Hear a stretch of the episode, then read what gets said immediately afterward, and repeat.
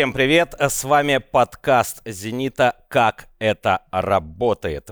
И мы продолжаем наше исследование на тему того, как устроен, как функционирует современный профессиональный футбольный клуб. Для этого мы каждую неделю приглашаем в эту студию руководителей, топ-менеджеров, ведущих специалистов футбольного клуба «Зенит», чтобы узнать, как строится работа в ключевых направлениях современного футбольного клуба. Меня зовут Владимир Столяров, и э, я рад э, представить вам а, нашего сегодняшнего спикера. Это директор департамента по спортивным вопросам Андрей Аршавин. Андрей, приветствую. Приветствую.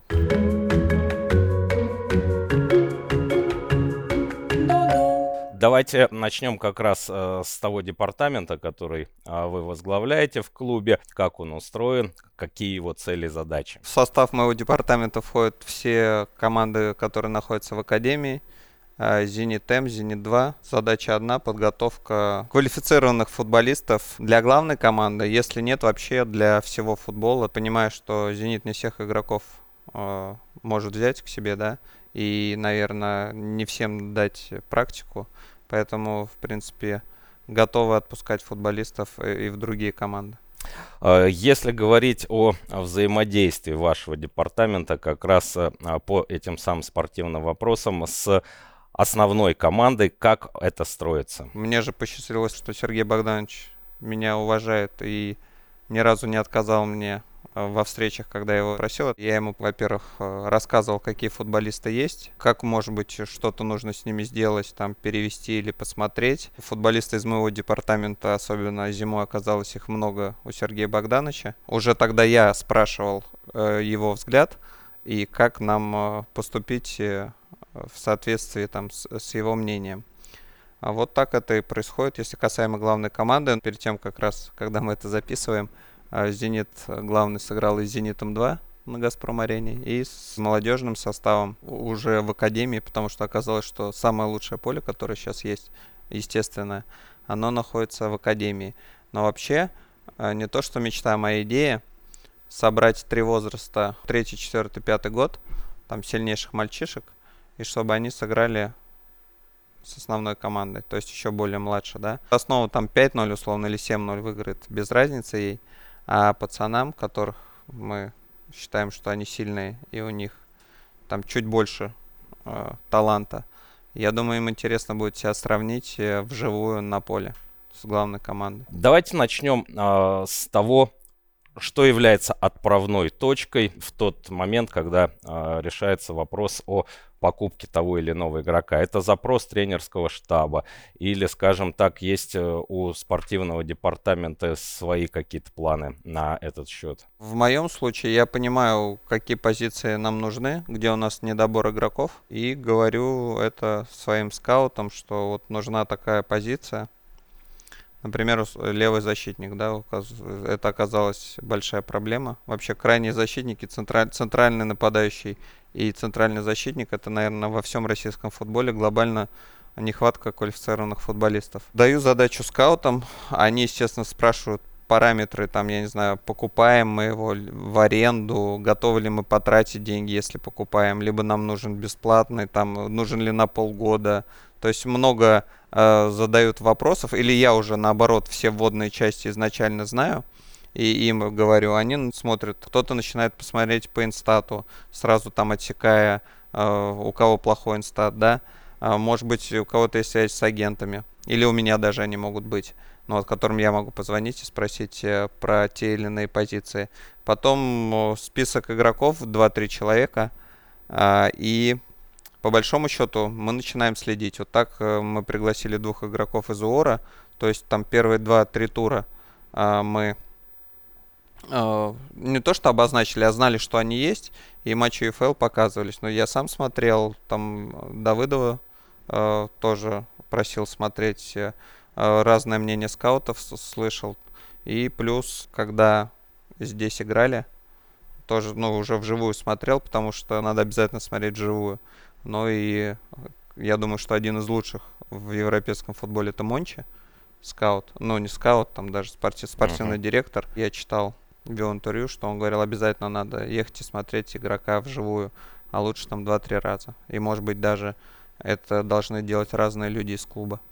А, вот, кстати, будь то там скаут или менеджер, сколько вообще а, матчей с участием футболиста а, он должен посмотреть для того, чтобы в клубе произнести эту фамилию? Чем больше, тем лучше, но мы понимаем, что в реальном мире это невозможно, поэтому здесь нужно, наверное, доверять людям, э, там скаутам, может быть, каким-то информаторам, друзьям, которые там находятся в той, в той или иной стране или городе. Вот это в совокупности приходить к решению вопроса. Где-то, наверное, даже рисковать, а, может быть, чутье, чтобы было. Угу. Потому что, ну, я думаю, если тебе нужно даже игроков 5 в команду, ну, сколько тебе надо потратить и посмотреть э, времени. Но я думаю, что точно не надо опираться на нарезки, потому что из любого бревна можно, можно такую все, нарезку угодно, сделать. ну вот, что ты, ты подумаешь, плавать. что ты пиле, пиле покупаешь. Ну, а, вот вы сказали о риске, да, а, но ведь понятно, что покупка игрока, если тем более мы говорим там не о молодежных командах, а о главной команде, это большие деньги, да? Ну, естественно, это большая ответственность перед клубом, перед городом, я думаю, потому что я бы не хотел чтобы потом говорили, о, при, привез какого-то непонятного футболиста. К сожалению, с другой стороны, я понимаю, что от ошибок, наверное, никто не застрахован. И даже если спортсмен там показывает фееричный футбол где-то в другом месте, потом он попадает там в нашу среду, и неважно, это европеец или латиноамериканец, да, но все равно наша страна в любом случае по быту и по всему отличается. Какие-то факторы нефутбольные могут влиять. Поэтому здесь э, нужно просчитывать как можно больше, да, не только футбольную сторону, но и вообще узнавать. Тоже, в принципе, как Мочи говорил, о том, что ты должен знать как можно больше про игрока, а лучше вообще все, там, бабушку, маму, какие отношения, я не знаю, там, чего он хочет по жизни. Э, но я понимаю, что так или иначе все просчитать, конечно же, невозможно. Смотрите, про, э, скажем так, перспективные планы. Существует ли такое понятие? Вот сел там тренерский штаб вместе со спортивным департаментом, с руководством и так далее. И э, наметили вот, что нам бы надо к концу этого сезона, к началу следующего, на эту позицию, желательно кого-нибудь из этих двух персонажей, вот на эту тоже как-то так. Так э, строится работа? Или я как-то идеализирую этот мир. У меня глобально уже понимание было команда молодежная, которая будет вот сейчас летом в следующем году играть. В принципе, я до Нового года ее не то что примерно, а на 80% я понимаю, какая она будет.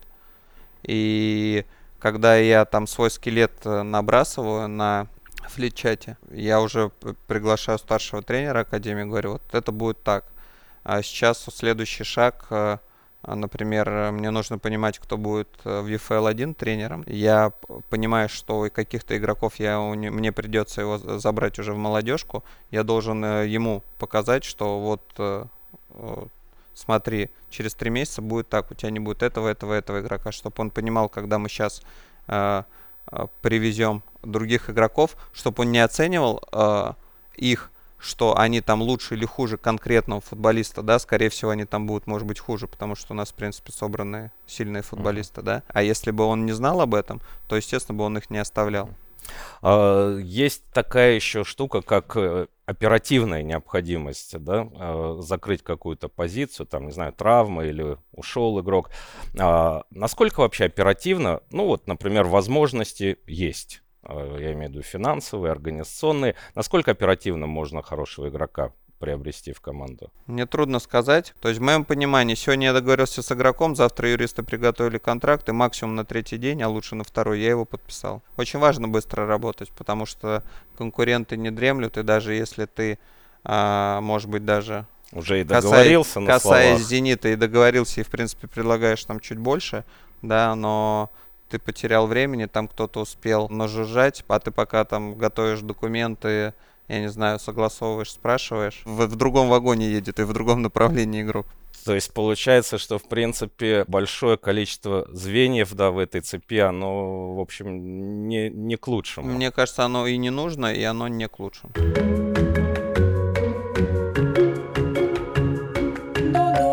Если говорить а, о а, скаутском отделе, как например, вы бы его себе видели, да? А, правильно я понимаю, что, а, в принципе, желательно, чтобы а, были скауты по разным направлениям, там, условно, один по Южной Америке, другой по Африке, третий по Европе, четвертый по России?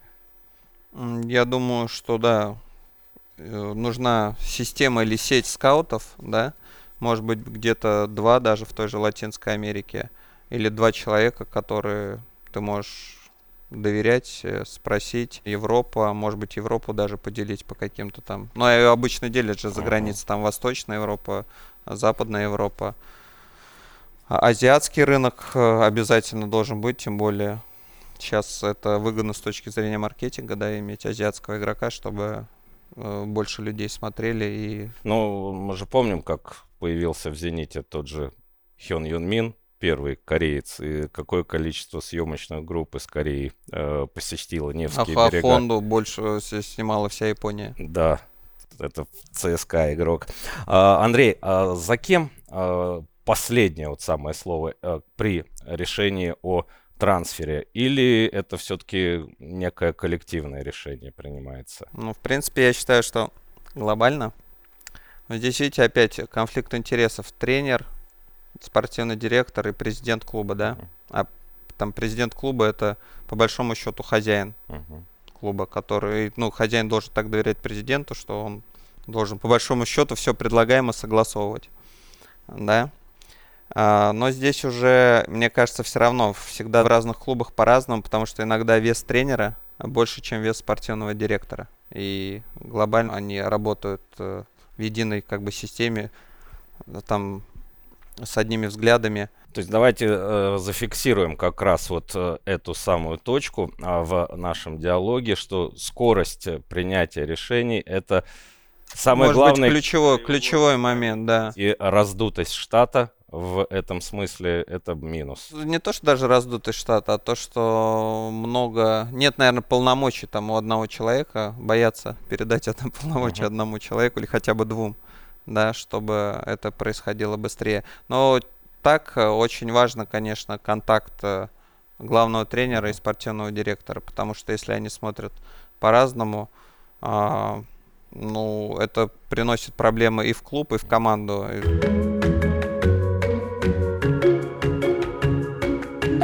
Это подкаст «Зенита. Как это работает?». Сегодня с нами э, в студии а, Андрей Аршавин.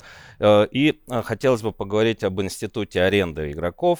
Тем более как раз для «Зенита» это вещь важная. Вот на ваш взгляд, а, насколько этот арендный институт работает? Ну, смотрите, сейчас идет тенденция, что все богатые клубы, они имеют сеть.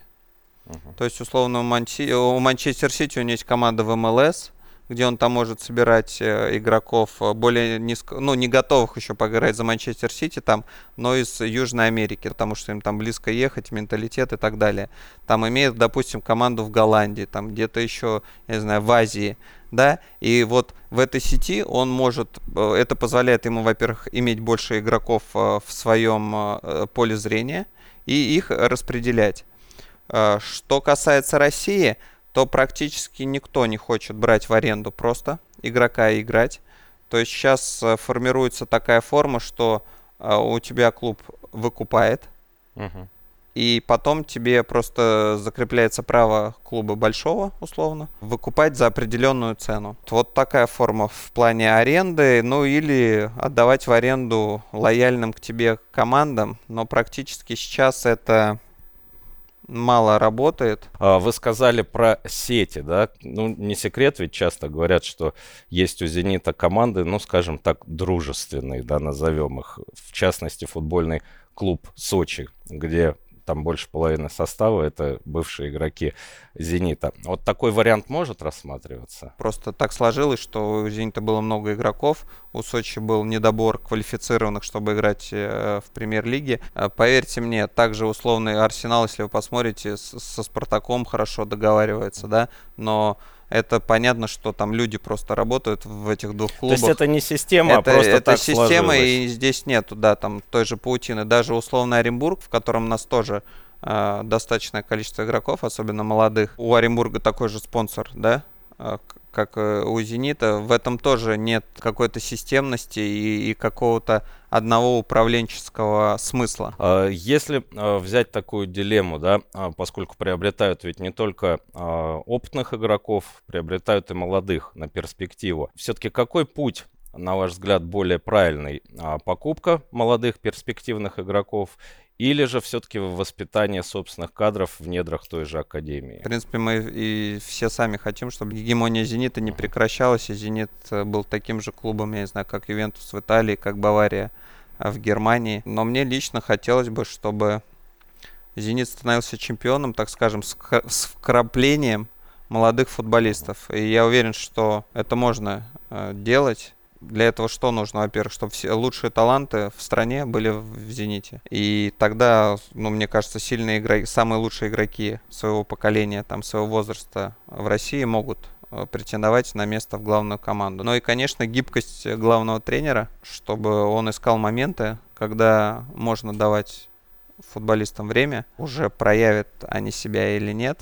Это уже, конечно же, будет зависеть от них, но шансы они обязаны получать. А вообще воспитание футболистов и, скажем, их последующая продажи или аренда, это вообще может, а, особенно для «Зенита», как хоть а, какая-то часть бизнеса восприниматься? Конечно, хотелось бы, и даже задача стоит у нашего департамента, мы сами ее, по-моему, поставили, а, может быть, она даже и не сбыточна, это стать самоокупаемыми. Для этого нужно продавать футболистов. И к чему я пришел?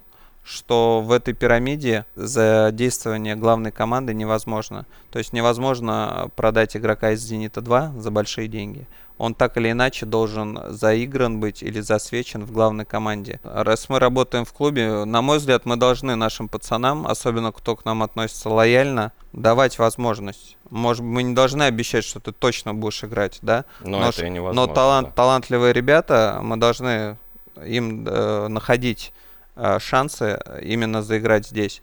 Потому что э, вот не тем, там, правда, многочисленные, но переговоры, которые там у меня состоялись за эти 9 месяцев, реально уже деньги пацанам не интересно. Вот реально. Это уже не является аргументом, который перевешивает э, спортивное, их спортивное будущее.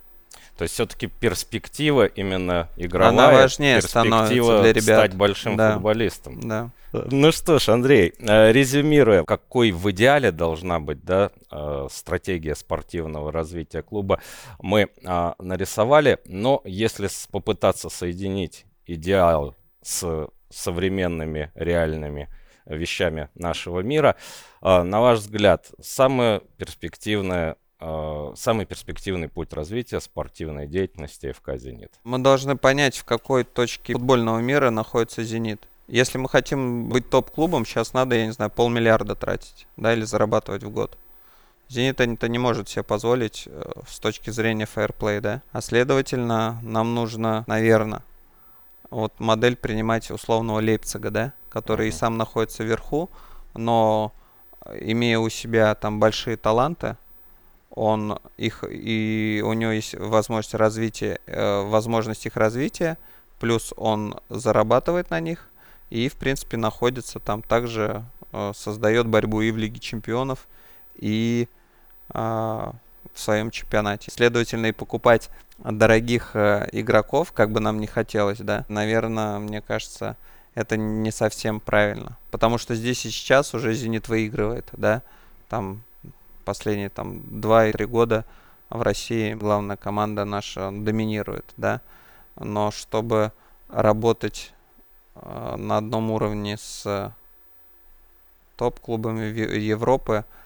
Э, к сожалению, уже нашего ресурса мало, и практически уже все команды, которые мы встречаем в Лиге Чемпионов, они богаче даже «Зенита». Ну что ж, нам остается пожелать, чтобы удача, фарт и э, ситуация, когда все складывается, э, были с нами почаще. Итак, друзья, с нами э, сегодня был Андрей Аршавин, директор молодежного департамента по спортивным вопросам. Меня зовут Владимир Столяров. До встречи в следующей серии подкаста «Зенита. Как это работает».